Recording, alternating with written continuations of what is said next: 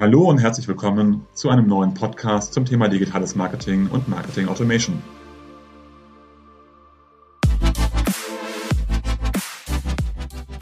Mein Name ist Jörg Reinhardt, promovierter Physiker, dreifacher Familienvater und Gründer der Centellic Consulting Group, einer führenden Unternehmensberatung rund um digitales Marketing und digitales Kundenmanagement. Wie immer in unserem Podcast sprechen mit verschiedenen Unternehmen, wo diese im Bereich digitales Marketing und Marketing Automation stehen, welche Projekte besonders erfolgreich sind, was dabei zu beachten ist und welche Learnings sie gezogen haben. Herzlich willkommen zu einer neuen Folge Mehr Gewinn mit Marketing Automation. Heute mit Alexander Kull, Director Sales bei der Dymetrics Consulting Group.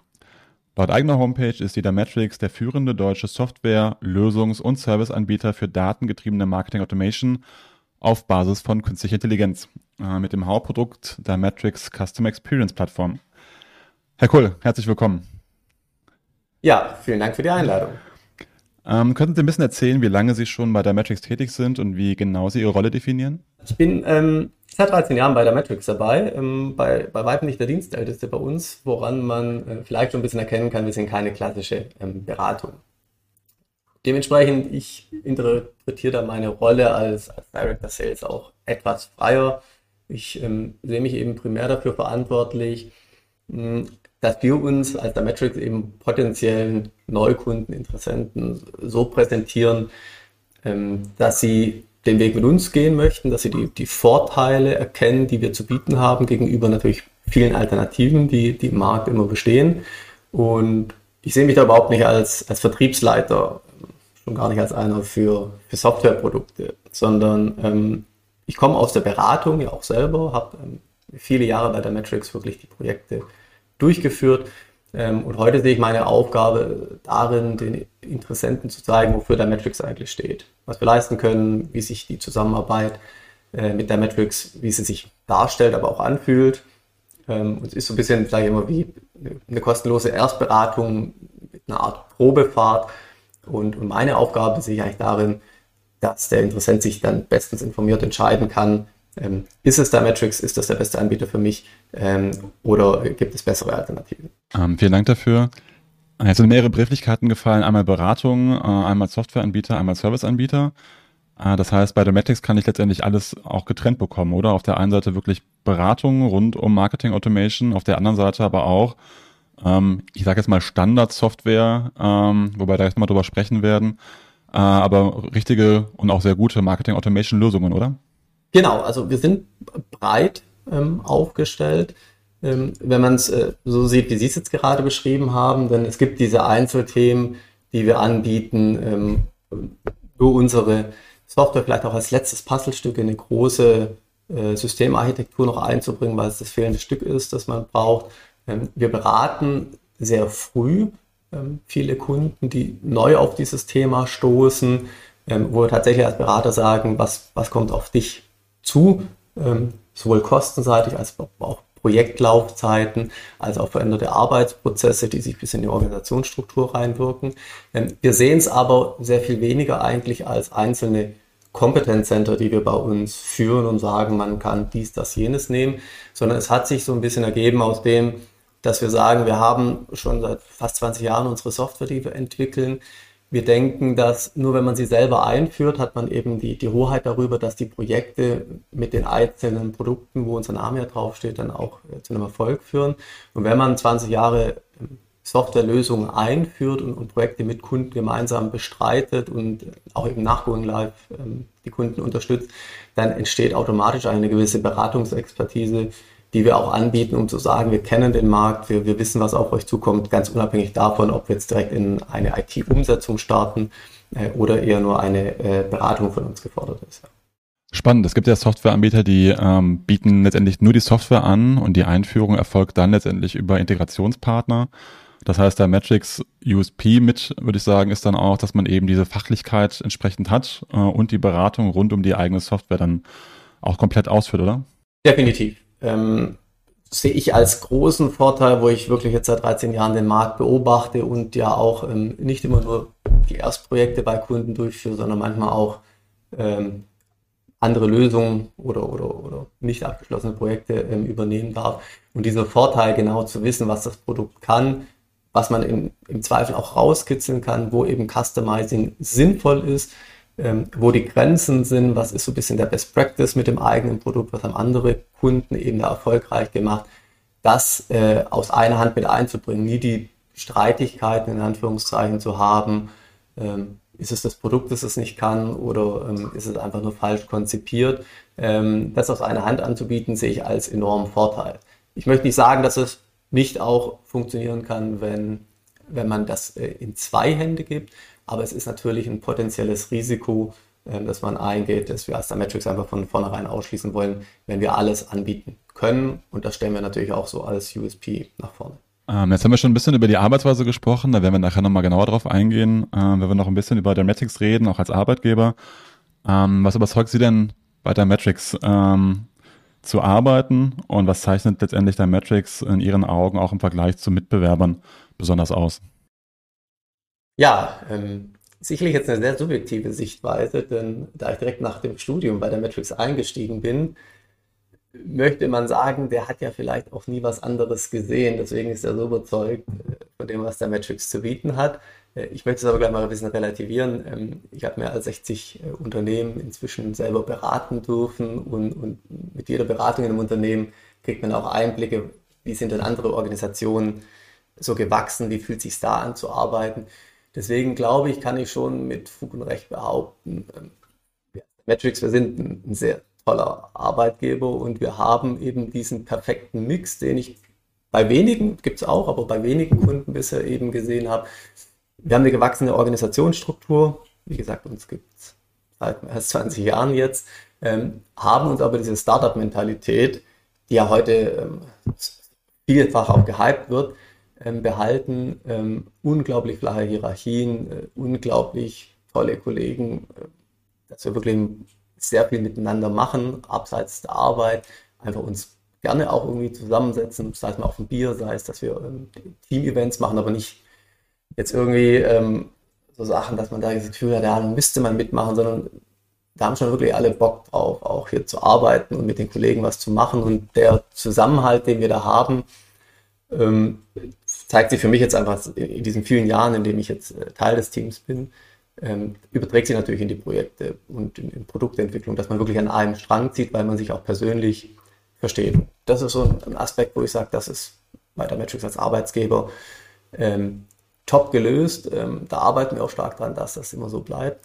Ähm, und zum anderen muss ich aber auch sagen, wir sind natürlich in einem sehr dankbaren Markt äh, unterwegs. Das inhaltlich, technologisch, es geht immer voran nicht so schnell, dass man irgendwie das Gefühl hat, disruptiv, ich komme nicht mehr hinterher, aber es geht kontinuierlich, verändert sich das Thema so, dass jetzt Marketing Automation auch nach 13 Jahren überhaupt nicht langweilig wird. Das sehe ich auch so. Also ich sage immer, ähm, ich habe mir netterweise ein extrem gutes Umfeld ausgesucht, weil natürlich auch die Kunden so, so, viel Spaß machen. Auf der einen Seite hat man immer neue Themen, letztendlich aber auch sehr ähm, analytische und mitdenkende Kunden und gleichzeitig eben auch viel Kreativität drin. Deswegen mag ich Marketing Automation äh, als Themenumfeld auch selber ähm, sehr, sehr gerne und kann das komplett nachvollziehen. Jetzt haben wir gesprochen, warum äh, der Matrix ein guter Arbeitgeber ist. Ähm, was sind denn noch, nachdem wir äh, eben schon ein bisschen auf die ähm, Gesamtleistung geschaut haben, noch weitere Stärken von der Dymetrics und warum sollte man letztendlich mit äh, ihrer Software arbeiten und nicht die von typischen Mitbewerbern im Bereich Marketing Automation? Bei der Frage zucke ich immer erstmal innerlich zusammen, äh, denn klar, jetzt als Vertriebsleiter sollte da irgendwie die Standardantwort auf eine Pistole geschossen kommen. Ich finde, das ist aber tatsächlich eine immer sehr, sehr interessante Frage, die mir von fast jedem Interessenten gestellt wird, irgendwo im Auswahlprozess. Sie ist vielschichtig und ich beantworte diese absolute Standardfrage eben immer aus dem Blickwinkel des Kunden. Deswegen sind die Antworten so, so unterschiedlich. Denn ich sage mal, wir haben kleine kleinere Kunden, ähm, unerfahrenere Kunden im, im Themengebiet Marketing Automation, die schätzen extrem diese hohe Standardisierung, die die in unseren Lösungen, in unserer Arbeitsweise sehen. Und auf der anderen Seite habe ich dann die Großkonzerne, die sagen genau das Gegenteil. Weil wir so individuell und flexibel mit unserer Lösung sind, ähm, haben wir absolut die Nase vorne. Deswegen, da gibt es ganz unterschiedliche Sichtweisen, was, was uns besonders macht. Ich denke, was alle Kunden teilen und, und ja auch dankenswerterweise in, in Referenz äh, die sie dann mit potenziellen Interessenten führen, immer wieder herausstellen, ist, ich sag mal so, so blöd klingt, so ein bisschen die, die, die Einstellung von Dimetrics, die wir haben zu, zur Arbeit, die wir leisten. Ähm, wir sind ein Dienstleister alter Schule, ähm, sage ich mal, so Kundenzufriedenheit ist für uns einfach wichtig. Nicht der, der, der Verkaufsabschluss äh, und der erste Erfolg, sondern ist das zum Schluss erreicht worden, was sich der Kunde mit dieser IT-Lösung, in dem Umfeld spielen wir ja, ähm, das, was er sich da erhofft hat, ist das nachher auch im, im Marketing bei den Mitarbeitern angekommen? Können die so arbeiten, wie sie sich einfach immer vorgestellt haben? Und, und dieser höchste Anspruch, den wir haben, da den Kunden zufriedenzustellen und, und qualitativ hochwertigst abzuliefern, würde ich sagen, das ist definitiv so eine Art Alleinstellungsmerkmal. Ich sage so eine Art, weil das schreiben sich die meisten natürlich irgendwie auf die Webseite. Ich glaube, dadurch, dass wir es wirklich leben, ähm, dass es unsere Kunden bezeugen können, dass wir es auch eben nach vorne stellen. Ähm, und ich von vornherein auf solche Themen gehe und ich sage, naja, wir haben hunderte Installationen, gucken Sie sich an, welche Kunden wir haben, gucken Sie sich Umsatz an oder wir haben die schönste Bedienoberfläche und dafür ein Award gewonnen. Ähm, auf solche Themen würde ich nicht eingehen, denn die DNA von der Matrix ist wirklich Engagement und Qualität in der Arbeit abzuliefern auf der einen Seite und natürlich auch rein um die Lösungsarchitektur, wo wir uns schon ein wenig vom Markt abgrenzen. Wir haben eine flexible Best-of-Breed Lösungsarchitektur, das heißt, wir sind sehr kompatibel mit anderen Systemen, aber auch natürlich darauf angewiesen. Wir stellen nicht vom, vom Webshop über den E-Mail-Provider, über den SMS-Dienstleister, Marketing Automation mit der eigenen Datenbank, ähm, alles monolithisch ähm, als Dimetrics, sondern wir arbeiten einfach mit den Anbietern, die am Markt die besten Teillösungen für die Disziplin haben, bieten natürlich eine Flexibilität und äh, zeichnen uns eben auch mit der Flexibilität letzten Endes aus, dass man sieht, so im Schnitt nach 14 Wochen sind Projekte äh, bei uns abgeschlossen, der Kunde geht live damit, verspricht natürlich auch ein schnelles Return on Invest, äh, denn klar, so früher, je früher ich anfange, ähm, Marketing Automation auch zu leben, desto schneller kommt das Geld wieder rein. Ähm, danke für den Einblick hier. Ähm, das kann ich nur bestätigen, möchte ich auch nochmal bestätigen. Wir haben das ja schon, oder ich habe das schon mal im Vorgespräch äh, angesprochen und will auch nochmal hier sagen. Ich bin ja häufig auf der anderen Seite unterwegs, weil wir für unsere äh, Kunden und Unternehmen immer äh, Tool-Auswahlprojekte machen, auch im Marketing-Automation-Bereich.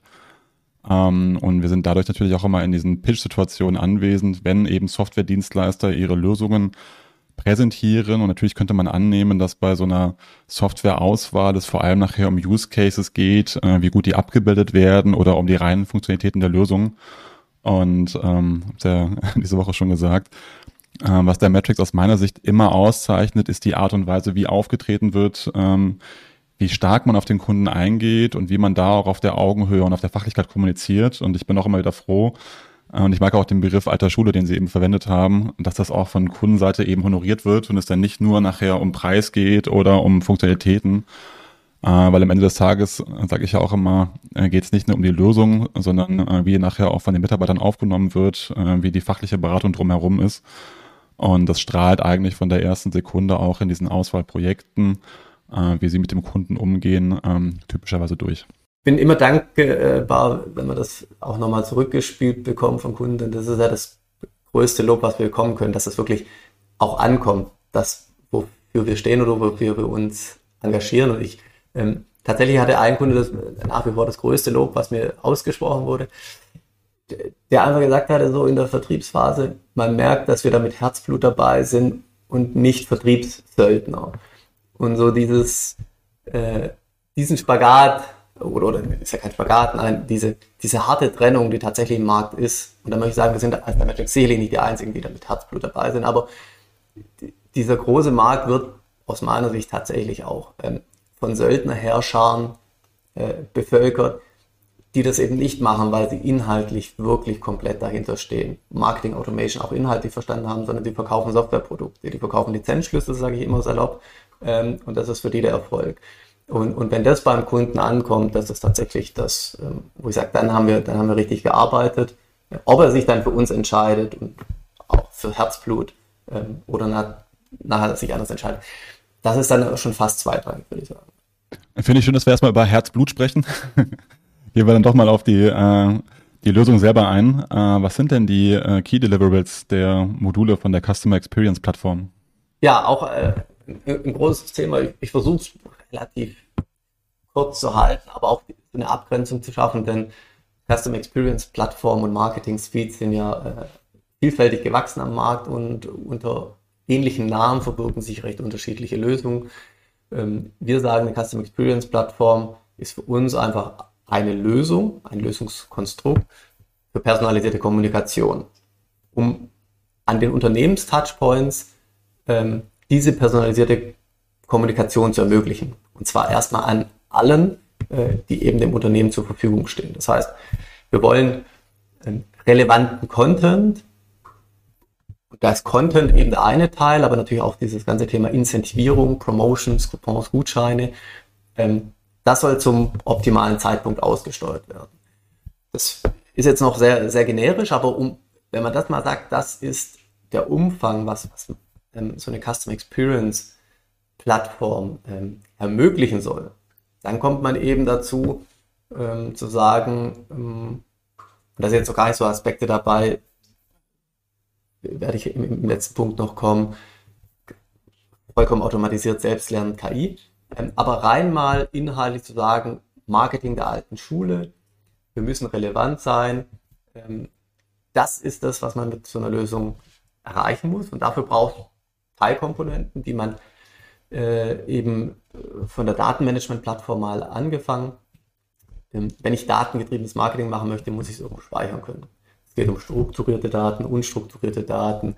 Da fällt so das ganze Thema ähm, Schnittstellen rein, APIs zu Standardsystemen, aber auch die Möglichkeit, Schnittstellen zu haben zu Systemen, die halt noch gar keine, die es gab, bevor es die API gab, sage ich mal so salopp. Und da spricht man auch über CSVs heute noch.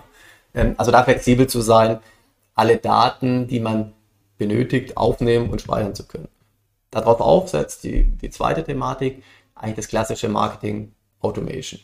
Ich habe einen Datenbestand und jetzt möchte ich natürlich mit einem schönen Bedienoberfläche äh, äh, Bedienkonzept, also schon Oberflächen, Customer Journeys, Kampagnenflows, da gibt es viele Bezeichnungen für, aufbauen und verwalten. Und ähm, da geht es natürlich darum, Automatisierung hinzubekommen auf der einen Seite, aber erfahrene Kunden schauen da aus meiner Sicht eben auch immer noch sehr stark auf die Möglichkeiten, wie ich denn diese Ziel Zielgruppen bilden, die, die Segmente bilden kann. Ähm, denn so im Bereich Marketing Automation, wenn es da um Deliverables geht, ist es ja nicht nur darum, die, ich, ich sage immer so schön, äh, wenn die Low-Hanging Fruits abgeerntet sind, dann sollte die, die Lösung halt noch ein paar Reserven haben, um danach auch noch tiefer reingehen zu können und noch mehr zu machen und nicht nach einem, ich sag mal, Geburtstagskampagne, Warenkorb-Abbruchprozess, äh, Standard-Newsletter schon irgendwie ähm, am, am Limit zu sein. Also Marketing Automation als, als zweite Komponente der Plattform. Eine Reporting-Lösung ist für uns in so einem Umfeld Pflicht weil wir auch der Meinung sind, Erfolg sollte ja nicht nur subjektiv sein, das muss messbar sein. Also muss ich irgendwo die Möglichkeiten haben, ähm, Auswertung machen zu können, reporten zu können. Und das bedeutet heute eben nicht mehr ein Excel, sondern schöne ähm, managementfähige Dashboards mit äh, Drill-Down-Möglichkeiten zu haben. Und wir fahren da zweigleisig, denn wir haben sowohl die einen Kunden, die sagen, das muss alles integriert in dieser Custom Experience Plattform out of the box mitkommen. Und es gibt solche Kunden, die sagen, da haben wir äh, eine eigene Lösung. Ähm, und es ist uns ganz wichtig, dass das, was rund um die Customer Experience Plattform an Kommunikation entsteht, dass das angebunden wird an eine bestehende äh, Customer Insight Suite äh, von irgendeiner anderen Marke oder Technologieplattform, dass man da eben einfach nur sich äh, anbindet. Wir fahren zweigleisig, beides im Standard möglich. Und die vierte Komponente und das gehört für mich auch dazu. Das ist, äh, wenn es um, um, eine Customer Experience geht, wird es zunehmend wichtiger. Ähm, das ist das ganze Thema KI. Groß gehypter Begriff, vielfach, äh, ja, nicht falsch, aber ich sag mal, ähm, vielfach eingesetzt. Jeder meint ein bisschen was anderes äh, darunter. Was wir unter KI verstehen, ist, wir sehen das wirklich als ein additives Modul, das Kunden in unterschiedlichen Situationen hilft, unbekannte Wirkungszusammenhänge zu erkennen, für sich zu nutzen, ähm, für Marketing, für Vertrieb. Und da gehen die Anforderungen eben extrem auseinander. Bei Kunden ähm, mit niedrigerem Reifegrad bieten wir leichte Einstiegsmöglichkeiten, mit KI eigentlich so einen Booster zu haben, dass man NBOs und Kundenwert, eine Versandzeitoptimierung bereitstellt und sehr schnell eigentlich ähm, sich ein gewisses Wissen zunutze macht, das datengetrieben kommt. Wir haben aber auch natürlich Kunden vom Reifegrad, die sagen, sie machen schon viel. Sie haben Data Scientists, sie haben früher schon Data Mining gemacht, Machine Learning, ähm, so ganz einfache Verfahren bringen keinen großen Uplift mehr, aber die Möglichkeit eben über die Plattform auch ganz eigenständige, individuelle Verfahren aufzusetzen, aufzubauen und trotzdem in einer gemeinsamen Plattform betreiben zu können. Ähm, das ist ein Deliverable, das wir eben sehr weit äh, fortgeschrittenen Kunden in dieser Plattform anbieten können. Also heißt vier Komponenten, die müssen nicht alle äh, komplett genutzt werden. Es ist modular aufgebaut, aber wir bieten eine, eine Rundumlösung. Das Thema, was Sie angesprochen haben, KI, klingt jetzt so ein bisschen wie klassisches Data Mining. Ähm, wie viel KI ist dann wirklich in dem KI drin? Ja, der Unterschied zwischen ähm, KI und Data Mining ist, ich sag mal, auf Marketing-Automation-Seite tatsächlich fließend. Ähm, wir setzen nicht mehr einfache Regression wie früher ein, ähm, sondern es geht heute, KI ist ja sehr stark auf dem, äh, mit, mit Deep Learning-Verfahren ähm, verbunden, also neuronale Netze gab es früher auch schon, sie waren nur schwer rechenbar und die Anwendungsfälle, äh, ich sag mal, begrenzt, äh, ob der Kosten damit einherging. Das heißt, äh, das ist eigentlich das, was wir heute anbieten, zu sagen, wir nehmen modernste Verfahren, um Marketing, Automation, Fragestellungen zu lösen. Wen muss ich wann als nächstes ansprechen? Braucht der eine Incentivierung? Was ist eine optimale Gutscheinhöhe? Wer ist von Abwanderung potenziell betroffen. Und wir, ich sag mal, knechten uns da nicht selber zu sagen, das muss immer alles mit neuronalen Netzen ähm, im echten KI-Framework laufen. Ähm, wenn der Anwendungsfall der beste ist, einen einfachen Entscheidungsbaum zu nutzen, dann ist uns das genauso recht, äh, weil es uns ja darum geht, eine Aufgabenstellung möglichst einfach zu lösen und eben, äh, und das ist uns wichtig, wir wollen Standards bieten. Ähm, denn gerade kleinere Kunden, die sagen, wir sind stationär riesengroß, wir haben jetzt auch einen Online-Job, gehen an die Direktvermarktung mit Kunden, wir würden da gern ein bisschen mehr äh, machen. Die möchten keine großen Data Mining Projekte, wie wir das früher gemacht haben, ja in der Branche ähm, stemmen, sondern die möchten gerne, dass mit wenigen Klicks ähm, ihnen eben entsprechende Scores bereitstehen, die sie verwenden können. Ähm, und das ist unser Ansatz, den wir hier auf der einen Seite fahren, aber wie gesagt eben auch dass man wirklich komplett eigene Lösungen äh, und, äh, in unserem Framework fahren kann und seine ganz spezifische Fragestellung über die Custom Experience Plattform lösen kann, ohne zu sagen, da muss ich wieder mit eigenen System die Daten dahin schieben, dass da die Analytiker arbeiten können. Heißt für kleinere Kunden letztendlich eine hohe Standardisierung äh, in dem Bereich der Analytik und für große Kunden aber auch eben, was Sie schon gesagt haben, die hohe Flexibilität, äh, neue Verfahren auszuprobieren und darüber die Modelle zu optimieren. Genau, bis hin zu dem Vorteil, dass wir tatsächlich erfahrenen Data Scientists eine Umgebung bieten, ähm, auf denen sie arbeiten können. Das ist ja häufig so bei anderen Anbietern, die sagen, wir sind so gut, das gibt's nur out of the box. Wir haben zwar alle Daten da, dass jetzt ein Data Scientist vielleicht auch seine eigenen Methoden einbringen könnte, die das aber natürlich, äh, weil sie eine andere Infrastruktur dahinter haben, nicht zulassen, dass ein Data Scientist wirklich eigene Fragestellungen modelliert. Und da sehen wir anders und sagen, ähm, wenn das der Wunsch ist, dann gibt es eben entsprechend Zugänge, dass man wirklich eigene Scoring-Verfahren aufbaut und der Data Scientist nicht ausgegrenzt wird, nur weil es jetzt eine äh, All-in-One-Lösung eines Anbieters gibt, ähm, sodass er da irgendwie nicht mitspielen darf. Was sind so die typischen Herausforderungen und Anforderungen seitens den Kunden, die Sie mit der äh, Lösung äh, angehen? Das ist auch recht unterschiedlich ähm, wie, wie, wie Kunden an dieses Thema rangehen.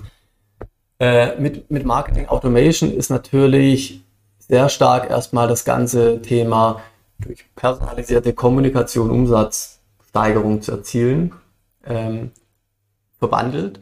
Ähm, das heißt, die Unternehmen nutzen in der Regel unsere Systeme oder auch wenn wir mit dem Kunden anfangen zu arbeiten, ist so ein gewisser Shift im Arbeiten weg von Einzelkampagnen, die gefahren werden, hin zu Multi-Step-Kampagnen, dass man eben der ersten Ansprache noch zwei, drei, viermal hinterher geht, dass man tatsächlich ähm, so Customer Journeys aufbaut und sagt, wie möchte ich denn den, den Newsletter-Anmelder oder den Erstbesteller ab diesem Zeitpunkt entwickeln, auch über zwölf Monate hinweg und wirklich komplette Strecken aufbaut, um zu sagen, es gibt eben die Customer Journey, die ich damit abbilde. Der hat dann irgendwann ein zweites Mal gekauft, der hat dann irgendwann vielleicht auch mal außerhalb des Trends nicht den dritten Kauf getätigt, da möchte ich reaktivieren, dann kommt sowas wie Geburtstag dazwischen. Ähm, und dass ich quasi sage, so die Customer Journey ist, ist eine, die ich verweben äh, muss natürlich mit dem, was der Kunde äh, an, an Events und an Besonderheiten mitbringt. Natürlich aber auch kombiniert mit meinen Produkten. Ich sage, ich habe neue Produkte, die zu dem passen, was er gekauft hat. Das ist wieder ein Anlass, äh, um ihm das quasi als Information mitzugeben. Ähm, dann solche Themen. Äh, eigentlich bin ich noch in der Rückgewinnung, dann hat er einen Warenkorb besetzt äh, oder wollte den Artikel kaufen, der vielleicht nicht verfügbar ist. Dann kommt äh, drei Wochen später der Artikel zurück. Dann kann ich über so eine Back-in-Stock-Thematik äh, ihn wieder darauf ansprechen und sagen, da war doch was, jetzt haben wir ihn wieder verfügbar, ist das noch relevant?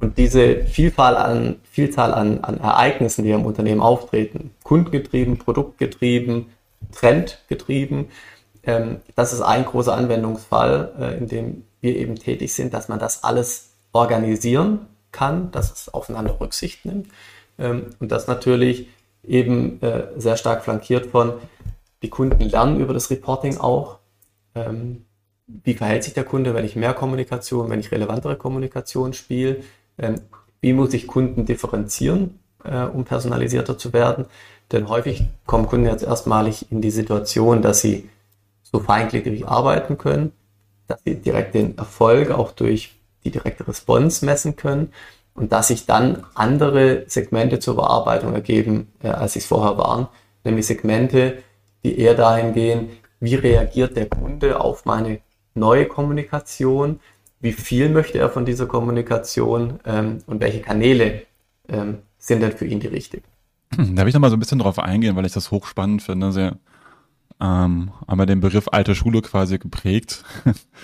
ähm, wenn wir die Auswahlprojekte machen und beim Kunden unterwegs sind, dann geht es natürlich immer irgendwie auch um diese ganze fancy Themen hinten dran. Ne? Was ist gerade up to date, trendy, was sind so die Buzzwords Richtung Realtime und Co.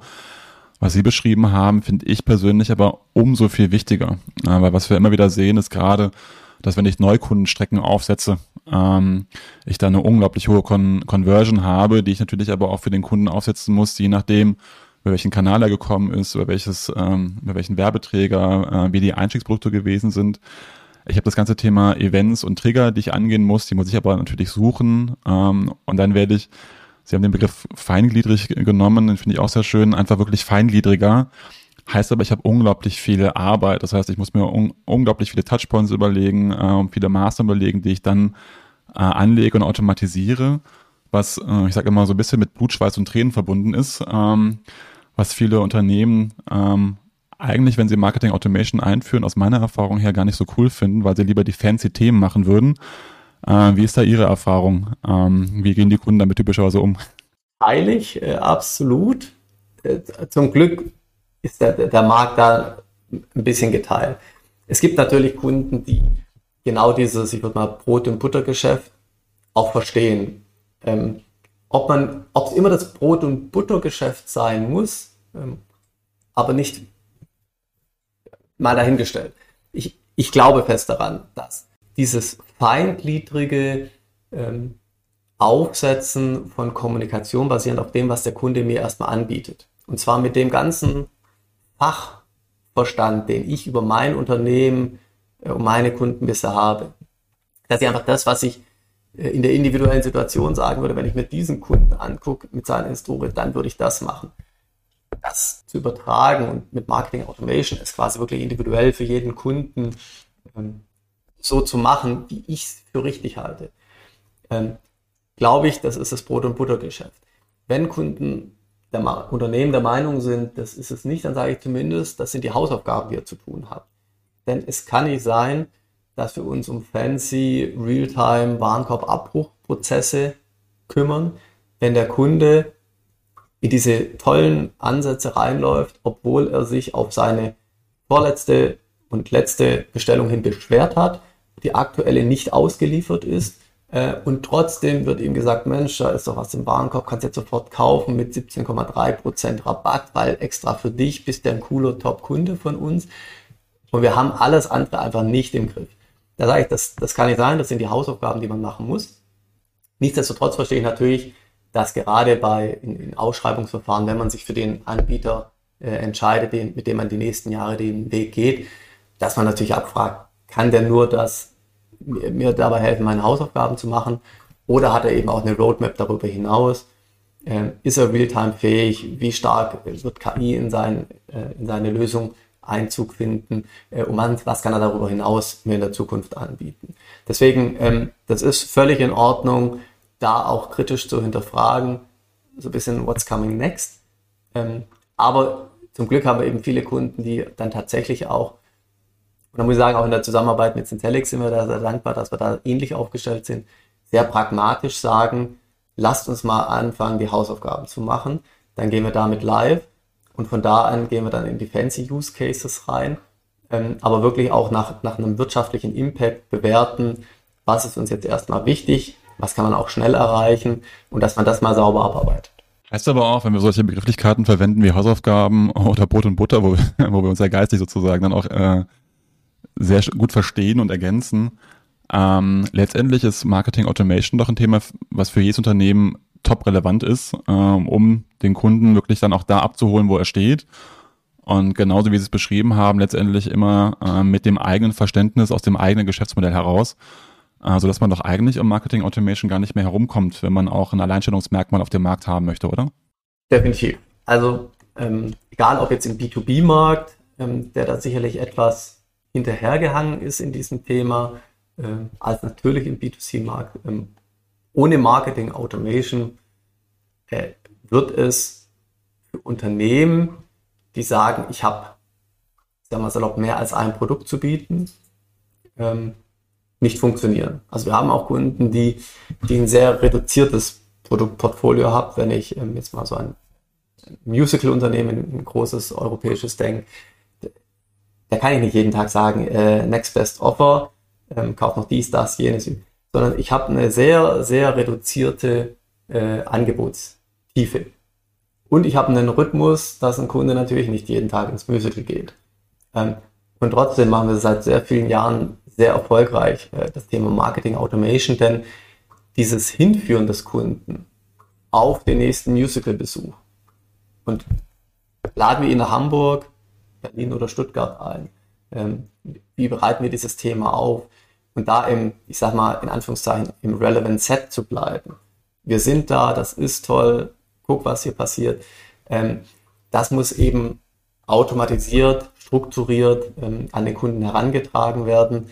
Und ähm, selbst in solchen Fällen ist Marketing Automation nötig. Deswegen, ich würde sagen, kein Unternehmen kommt perspektivisch um äh, eine Lösung herum, um die Kommunikation mit seinen eigenen Kunden ähm, sauber zu strukturieren und zu personalisieren.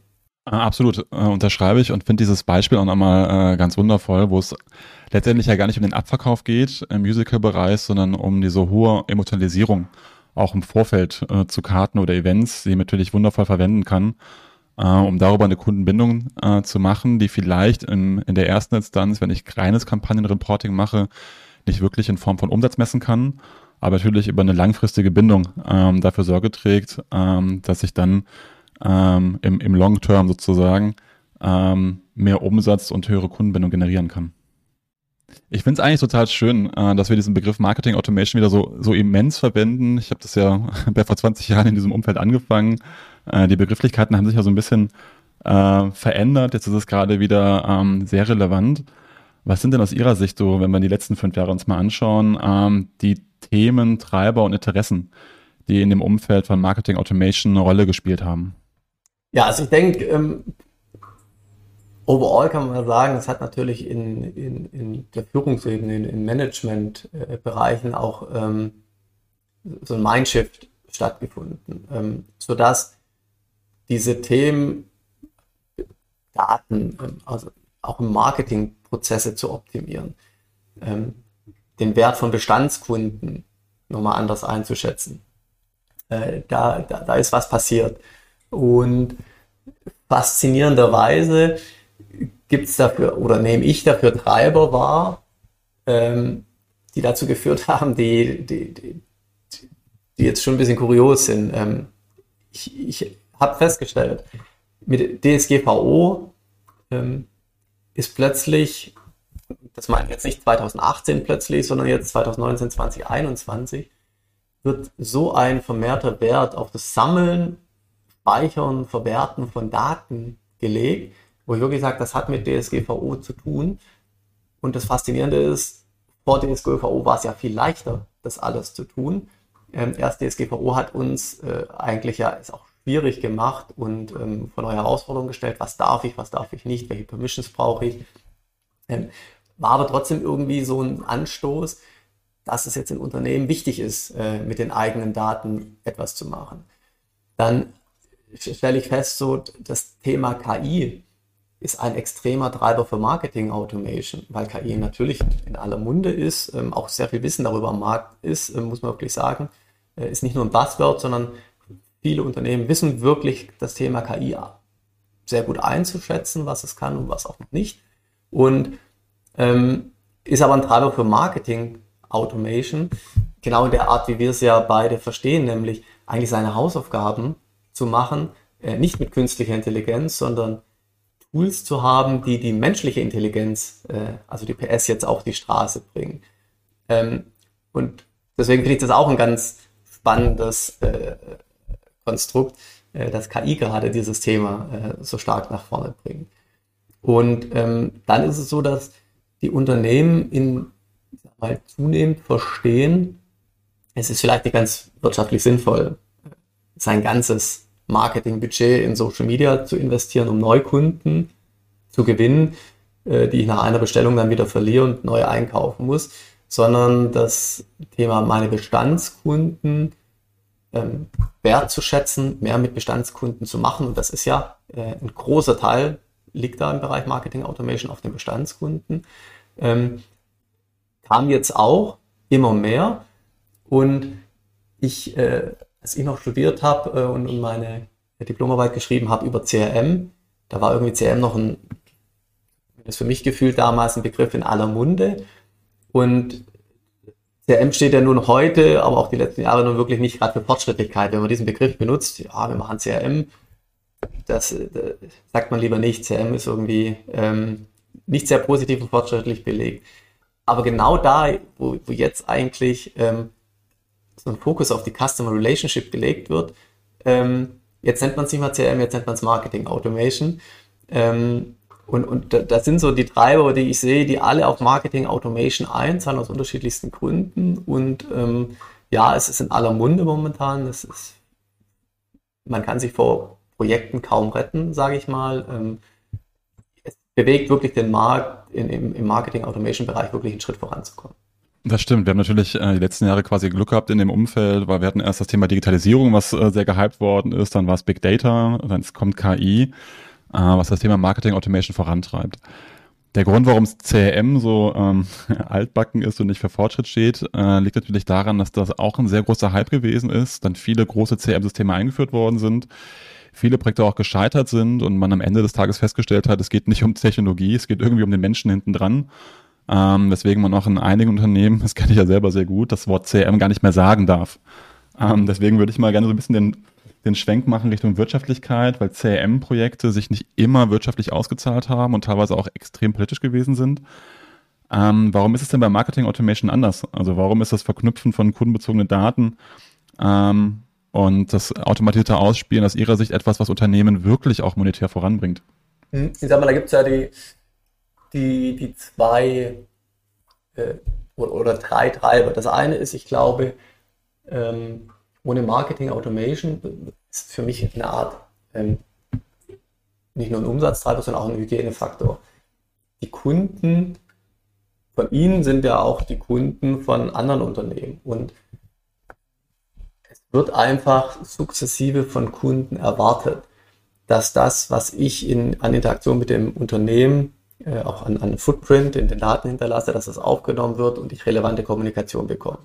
Das heißt für mich ganz klar, ähm, wenn Unternehmen dann nicht äh, auf der Höhe der Zeit sind, dann, dann haben sie diesen Hygienefaktor nicht, da werden Kunden überhaupt nicht ähm, Lust haben, weiterhin dort Kunde, Bestandskunde, treuer, loyaler Kunde zu sein. Ähm, wenn ich mal diesen Hygienefaktor rausnehme, gibt es natürlich dann die zwei Faktoren mit Marketing Automation, kann ich mehr Umsätze generieren.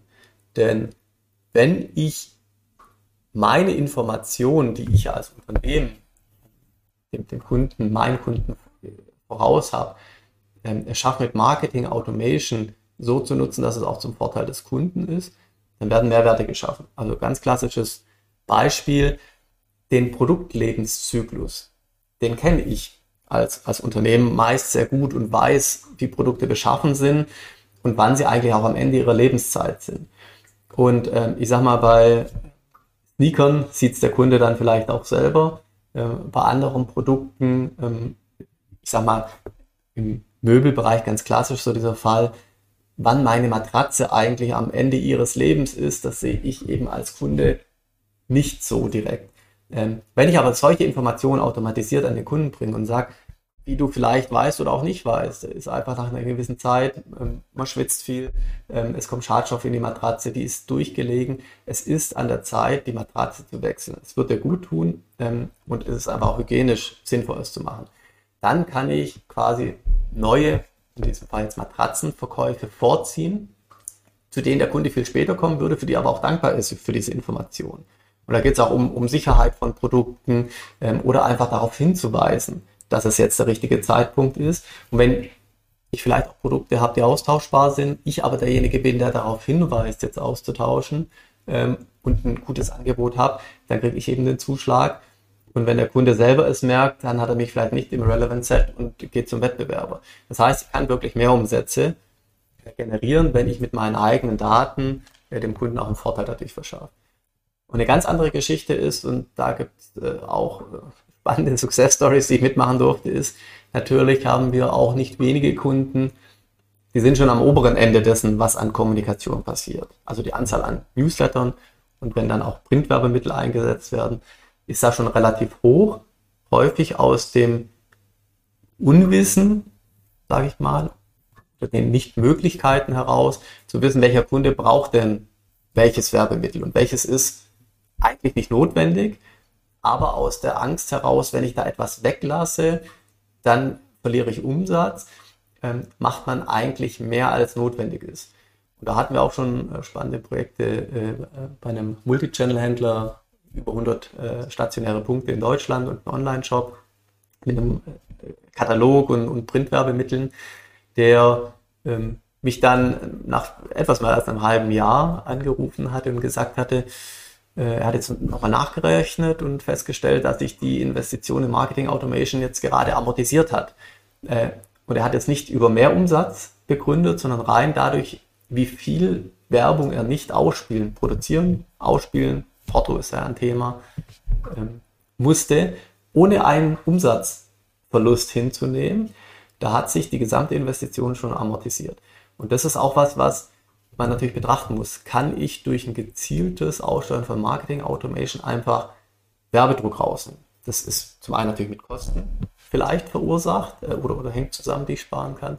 Aber natürlich auch jede Kommunikation, die ich mit dem Kunden, die ich ihm zustelle, die keinen Mehrwert hat, führt ja dazu, dass meine Kommunikation inflationär abnimmt. Und da einfach zu sagen, wir kommunizieren nur noch dann, wenn es wirklich relevant ist, äh, ist auch ein Aspekt von, von Marketing Automation, der dazu führt, ähm, dass sich diese Projekte wirklich lohnen, weil man eben seinen Newsletter-Verteiler oben hält, die Klick- und Öffnungsquoten hochhält, wenn jeder ähm, äh, Newsletter auch eben entsprechend relevanten Content beinhaltet. Ein absolut wichtiger Punkt, ähm, was viele Unternehmen nicht immer mit einkalkulieren oder einschätzen. Natürlich dann, wenn ich gerade teure Kanäle habe, sei es äh, Faktor Mensch im Vertrieb oder eben Kataloge, die ja auch teuer sind. Ähm, kann ich natürlich genau solche Modelle und Rechnungen anstellen und mal überlegen, wo muss ich denn eigentlich hinschicken, wo kann ich dann entsprechend Kosten einsparen. Da kommt sehr viel Geld zusammen. Ähm, wir sehen es häufig auch im, im digitalen Bereich. Wir haben einen Kunden, der ist vor allem per E-Mail unterwegs gewesen. Der hat jedes Jahr seine E-Mail-Menge verdoppelt, die er an die Kunden rausgeschickt hat und seine Conversion quasi halbiert, sodass am Ende des Tages äh, er achtmal so viele E-Mails nach vier Jahren rausgeschickt hat. Aber die Conversion auch entsprechend auf, der, auf dem gleichen Niveau lag. Äh, das heißt, man kann natürlich den Werbedruck rausnehmen. In dem Fall waren die Kosten halt äh, sehr gering. Aber gerade bei teuren Kanälen ähm, kann das auch in der Rechnung sehr viel bringen. Da muss ich gar nicht über Next Best Offer gehen, äh, was ich mehr an Umsatz machen kann, sondern ich kann auch einfach direkt die Direct-Kosten letztendlich einsparen. Ähm, haben Sie noch andere Best Cases? Sie haben vorhin gesagt, typisches Projekt, äh, ungefähr 14 Wochen, dann sind wir quasi live. Ähm, das heißt, man kann sich ja noch mal ungefähr die Kosten ausrechnen plus Softwarelösung. Haben Sie tolle Beispiele, wo Sie sagen, ähm, hier sieht man nochmal, dass wir direkt mehr Umsatz generiert haben und der Kunde hat es dann auch am Geldbeutel dann nach wenigen Monaten schon in der Amortisierung gemerkt? Ich würde sagen, dass das äh, so verkäuferisch es auch klingen mag, aber tatsächlich, ähm, ich, ich würde weder den einen Kunden rausnehmen wollen und sagen, da haben wir am meisten mehr Umsatz äh, gemacht, ähm, sondern im, tatsächlich ist es so, dass all unsere Kunden durch unsere Lösungen entsprechend profitabler äh, im Bereich Marketing Automation geworden sind. Da reichen ja auch Success Stories von, ähm, wie viel mehr Kampagnen man jetzt mit dem bestehenden Set an, an wenigen Mitarbeitern aufsetzen konnte, wo die einfach sagen, unsere Produktivität als, als Marketing Automation äh, Team ist enorm gestiegen, irgendwie plus 120 Prozent an, an Kampagnen, die wir jetzt steuern, verwalten, optimieren können mit gleicher Manpower. Ähm, das ist eben das Thema Kostenersparnis. Das sind äh, äh, inkrementelle Uplift-Effekte, wie wir es nennen. Zu sagen, die Kampagne hat jetzt auch im, im, im Testverfahren, wenn wir dann AB-Test gemacht haben, mit den NBOs wirklich nochmal zweistelligen Prozentsatz gehoben.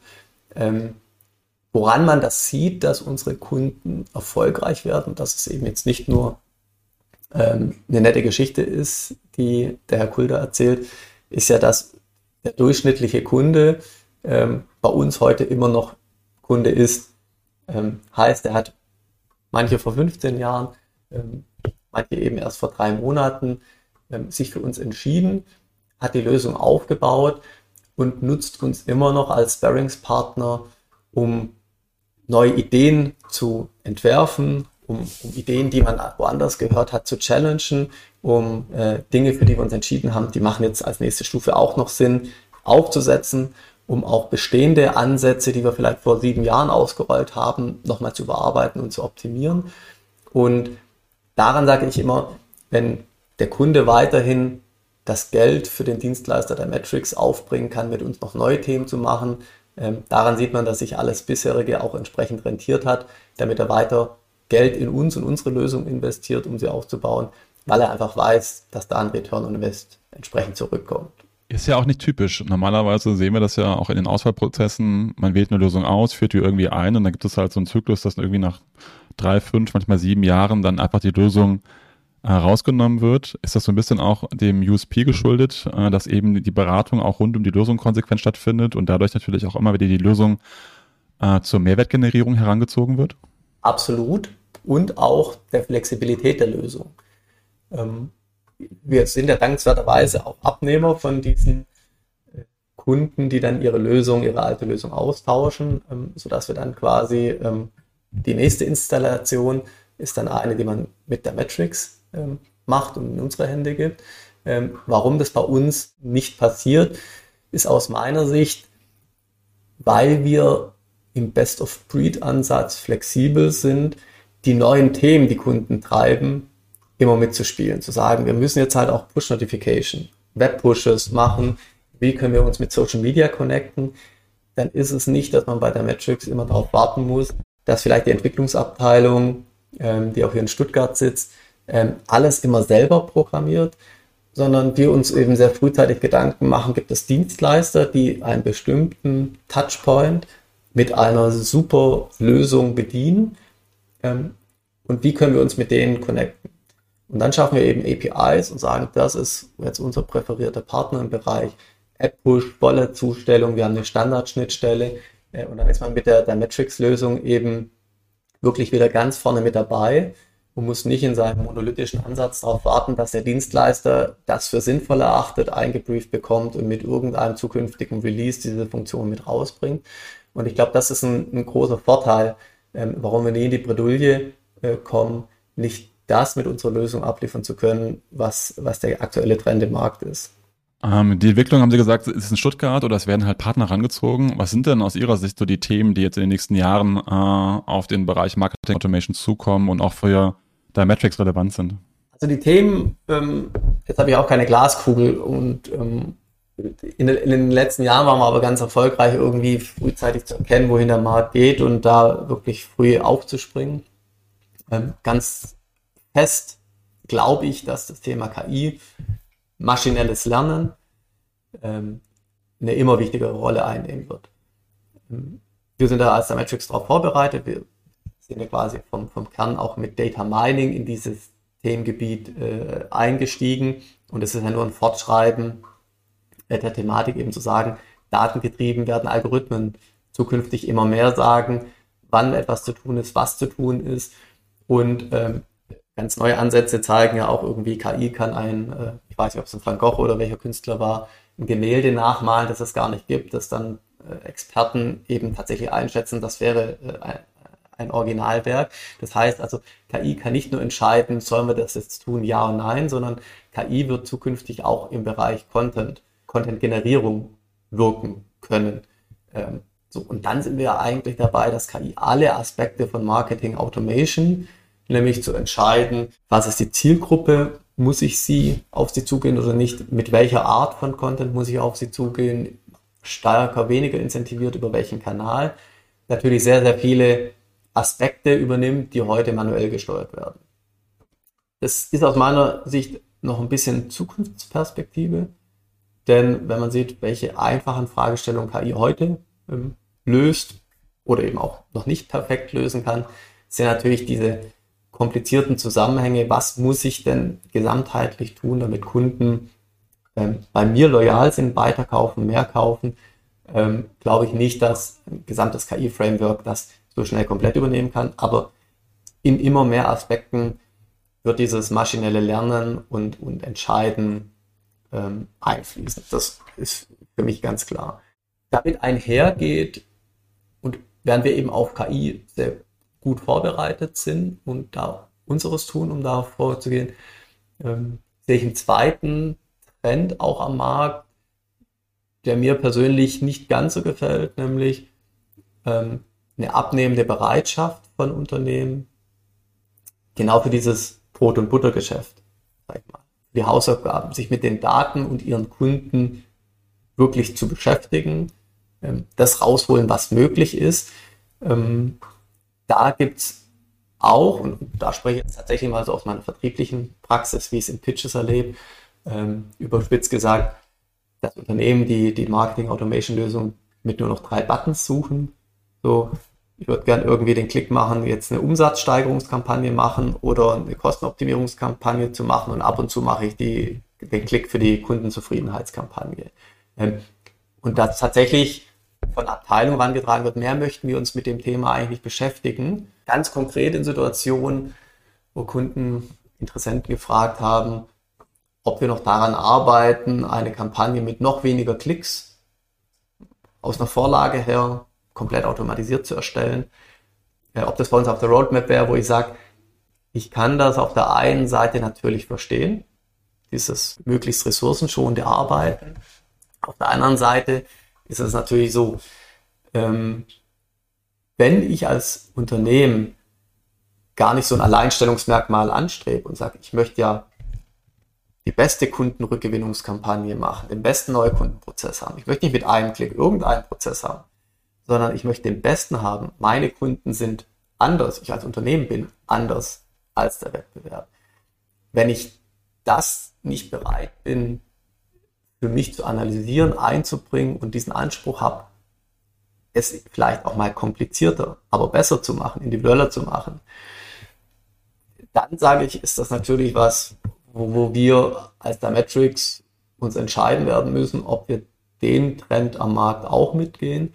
Denn wir stehen da dafür, dass Marketing Automation soll ein Alleinstellungsmerkmal für einen Kunden bringen und dafür muss ich aber auch bereit sein, auf Unternehmensseite zu sagen, das ist ein Themenfeld, das bearbeitet werden will, das beackert werden möchte, ähm, das nicht ähm, mit einem Klick äh, äh, einfach alles getan ist und ich mich dann anderen Dingen widmen kann, die vermeintlich wichtiger sind.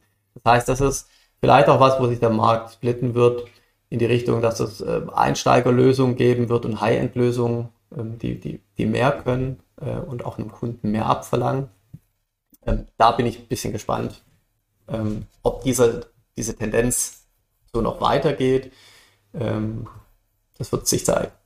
Bin ich auch gespannt. Ähm, ich sehe aber auch den Mehrwert in diesen Einsteigerlösungen, die halt den Standard direkt mitbringen, weil wenn ich als Kunde quasi noch gar nichts habe, dann ist natürlich gut, wenn ich in der äh, direkt äh, einfach ein Standardmodell nehme äh, mit einer Standardkampagne hinten dran, dann bin ich immer noch besser, als sozusagen nichts zu haben.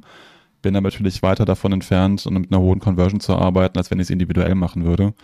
Setzt ein paar Dinge voraus, logischerweise, dass ich auch natürlich ein Datenmodell habe, was stark standardisiert ist. Ähm, worauf ich setzen muss, äh, damit diese Modelle halt quasi mehr oder weniger out of the box funktionieren. Und da wird sich, glaube ich, auch nochmal der Markt so ein bisschen äh, bewegen. Ich sehe das eher als Vorteil, weil natürlich dann Marketing Automation für viele Kunden erstmal einfacher wird, die dadurch erstmal so ein bisschen ihr Brot- und Buttergeschäft ähm, in den Griff bekommen. Aber ich glaube auch fest daran, ähm, wie das bei Ihnen ist, dass äh, wenn man dann erstmal damit gearbeitet hat ähm, und die Möglichkeiten sieht und auch das notwendige Personal hat, ähm, dass man sich dann nachher eben für äh, Lösungen äh, wie der Matrix oder andere Lösungen entscheidet, äh, mit denen man dann viel Kunden individuellere Strecken aufbauen kann.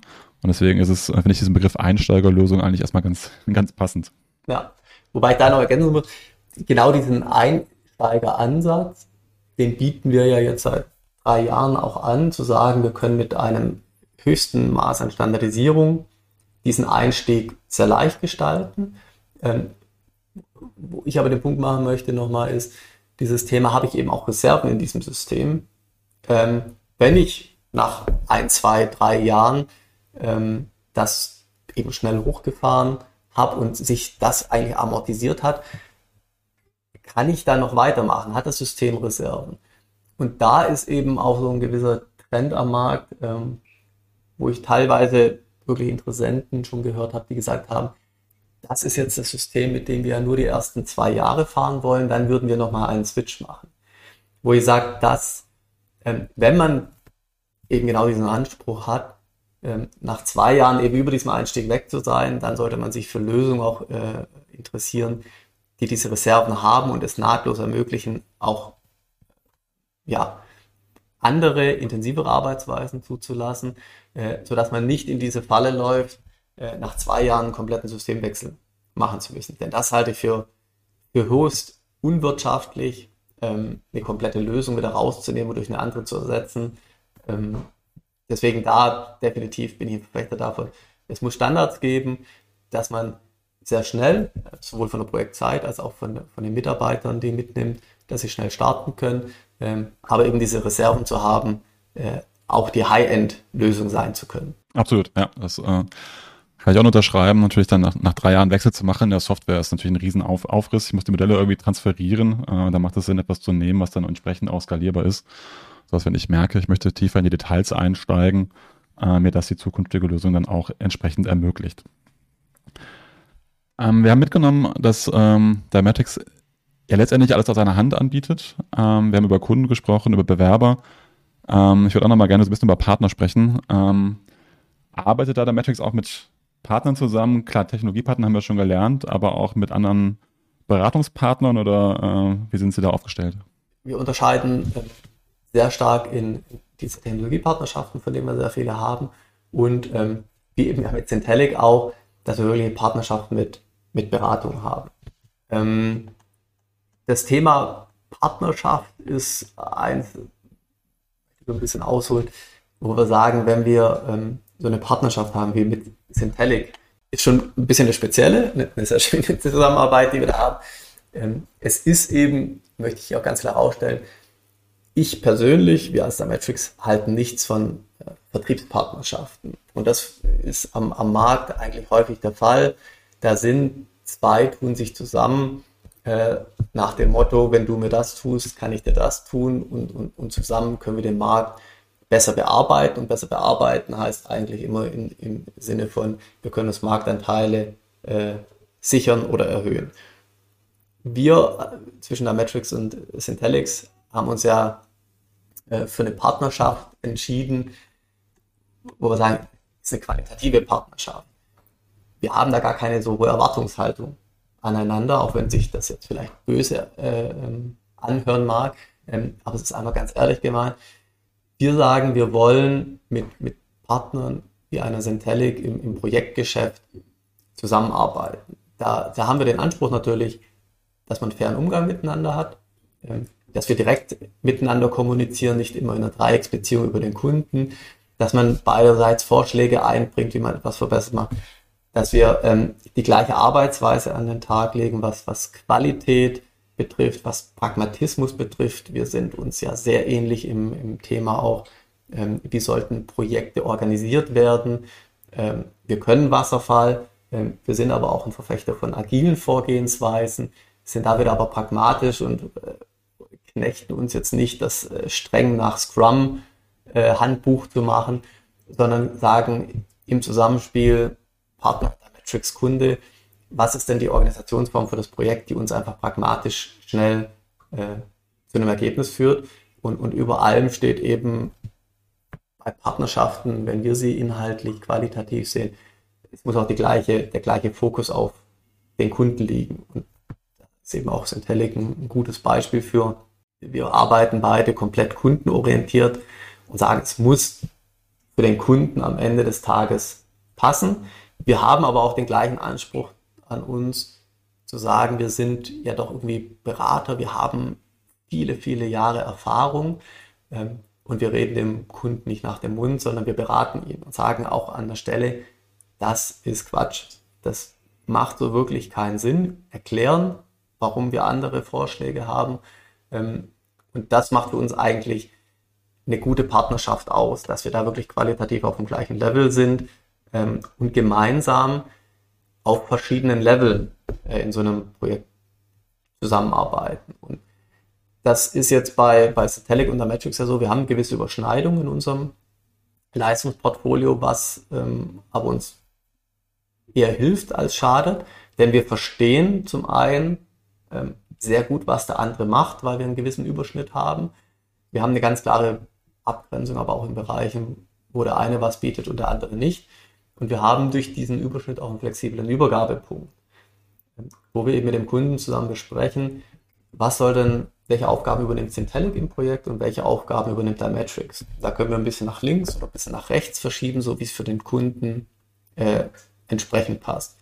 Und in diesem Dreieck Kunde, Partner, äh, der Matrix äh, ist es uns eben auch wichtig, ähm, und das haben wir bei Satellite eben dankenswerterweise, dass ähm, der Partner von uns ja eigentlich auf Kundenseite jemand ist, der agiert, ähm, der auf Augenhöhe mit uns auch äh, sprechen kann. Das heißt, ähm, so viel sich der Kunde auch vorbereitet, er macht in der Regel so ein Marketing Automation Projekt zum ersten oder zweiten Mal. Ähm, jetzt werden wir mit Centelic eben dann noch zusammenarbeiten, haben die da eben ähm, eine sehr große Expertise in diesen Projekten und können deswegen den Kunden beraten, die Entscheidungen zu treffen sind. Und das ist natürlich immer was anderes, ob jetzt der Matrix, ähm, der die Dienstleistung erbringt und die Lösung aufbaut, sagt, lass uns pragmatisch sein, das und das ist die richtige Art und Weise, oder ob Syntelic das einfach nochmal als objektiver Dritter bestätigen kann, dass wir das genauso machen sollten.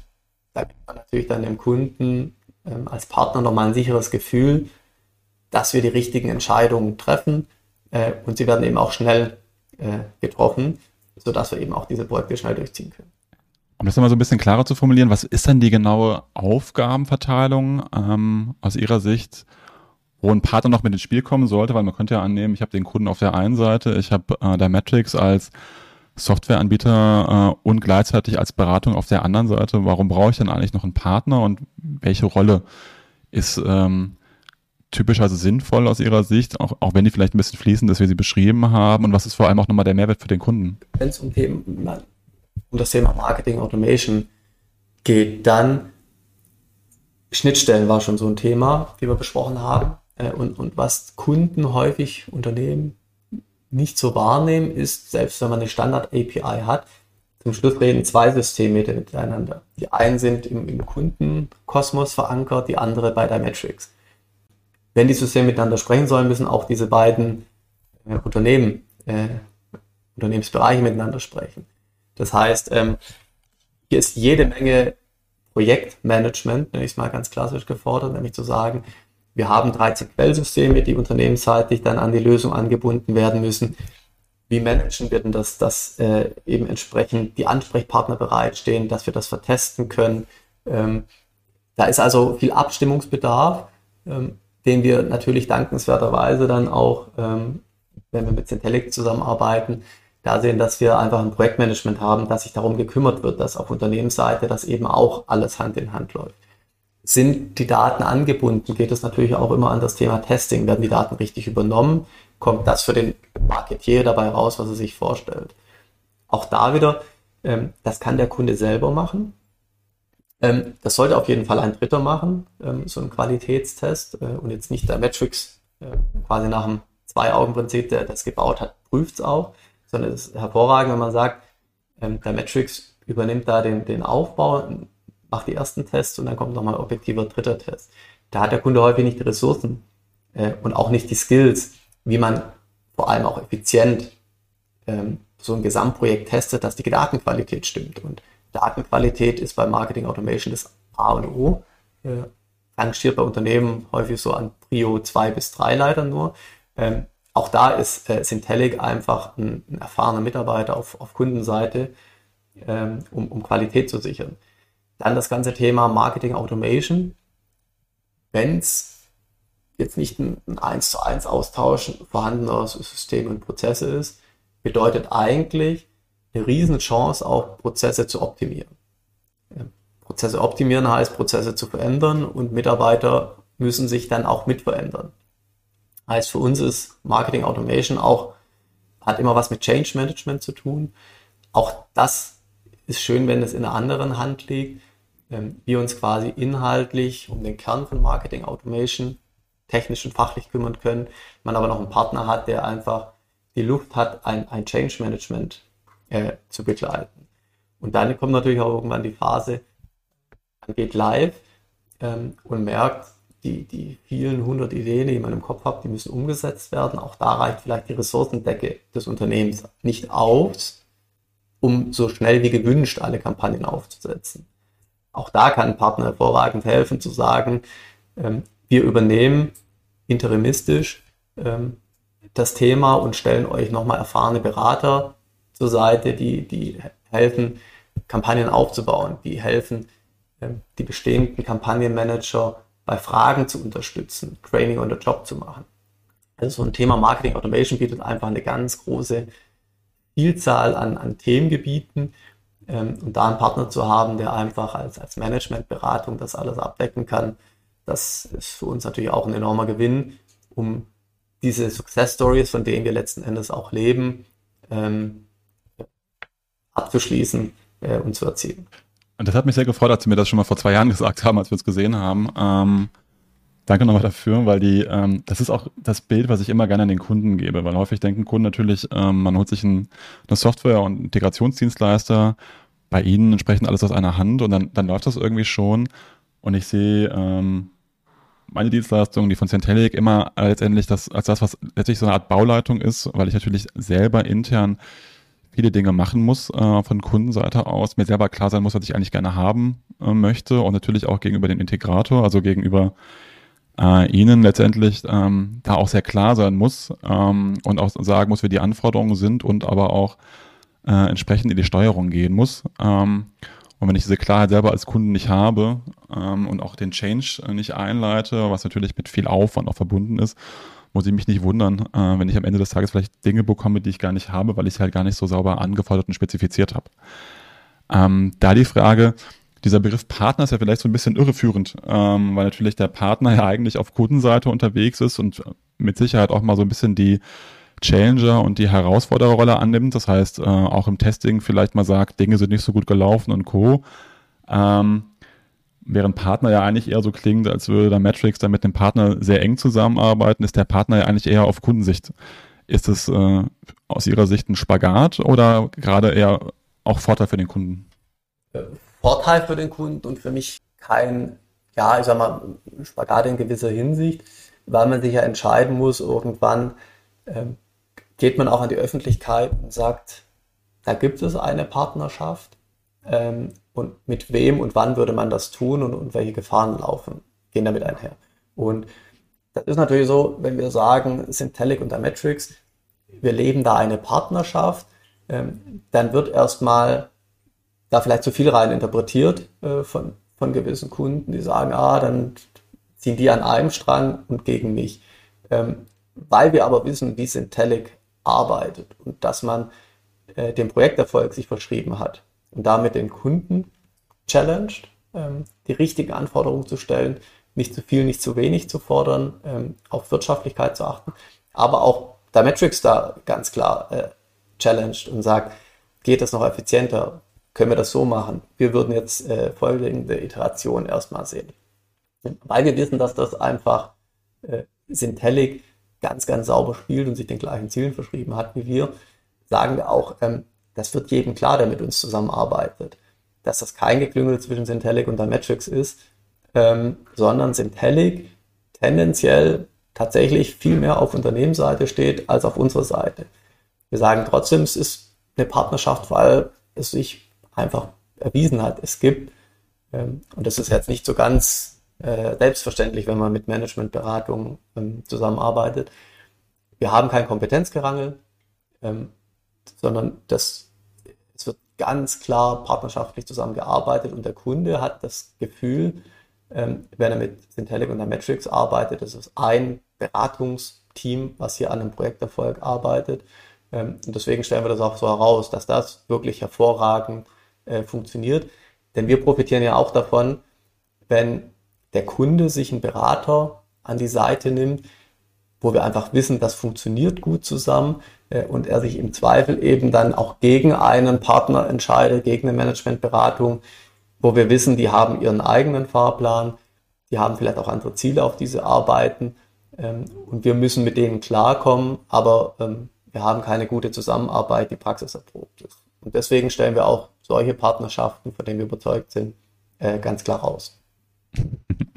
Danke. Ähm, das unterschreibe ich nochmal. Ähm, ich habe das schon mehrmals dem Einkauf vorgerechnet, spannenderweise auf Bitten des Einkaufs, weil der immer ähm, intern gesehen hat, wie häufig auch Projekte scheitern, auch Integrationsprojekte und dann irgendwann auf die Idee, äh, Idee kam, dass man quasi auch eben auch nochmal Managementberatung mit reinnimmt, um diese Projekte halt sauber zu steuern, ähm, so dass ich ein paar Mal schon vorrechnen konnte, warum sich letztendlich auch Managementberatung äh, nochmal lohnt, auch wenn ich halt einen Full-Service-Integrationsdienstleister habe. Ähm, das ist das eine von Kundenseite aus. Das andere, das sehe ich aber genauso, ist natürlich, ähm, dass es wichtig ist, nochmal zu schauen, dass Partner äh, als aber auch Integrationsdienstleister ähm, eben kein Kompetenzgerangel habe, haben, was es, was es geben kann, ähm, sondern letztendlich auch Hand in Hand arbeiten, auch wenn da eine Challenger-Rolle letztendlich stattfindet. Ähm, aber äh, wenn das Verständnis gleich ist, die Arbeitsweise gleich ist und man beide Seiten natürlich im Sinne des Kunden arbeiten, äh, ist das für den Kunden nachher ähm, die optimale Lösung, äh, die rauskommt. Und von daher, genau, sage ich auch mal, freue ich mich über jedes Projekt, was wir gemeinsam machen, weil die Dinge einfach sehr, sehr gut da Hand in Hand laufen. Wir nähern uns dem Ende, äh, deswegen stelle ich dann immer so ein bisschen die abschließende Frage. Ähm, was ist das, was Sie äh, unseren Zuhörern und Zuhörerinnen äh, noch mitgeben wollen rund um Marketing Automation? Ähm, wichtige Dinge, Learnings oder einfach auch so ein kleiner Blick äh, aus Ihrer Sicht nochmal in die Zukunft von Marketing Automation? Wir haben die Themen eigentlich alle sehr, sehr gut zumindest mal gestriffen.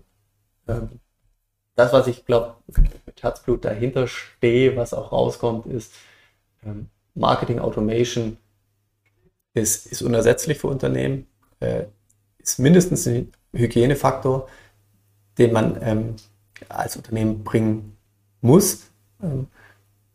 Und der Hygienefaktor wirkt aber auch nur dann, wenn man es wenn mit Herzblut macht und wirklich auch versteht, dass es ähm, Marketing Automation ist keine Software, Marketing unter Marketing Automation ist wirklich, äh, wie stelle ich mich als Unternehmen äh, in der gesamten Kommunikation, ob es jetzt nur reiner Content ist, den ich als Information abliefere, über natürlich Sales Promotions und so weiter.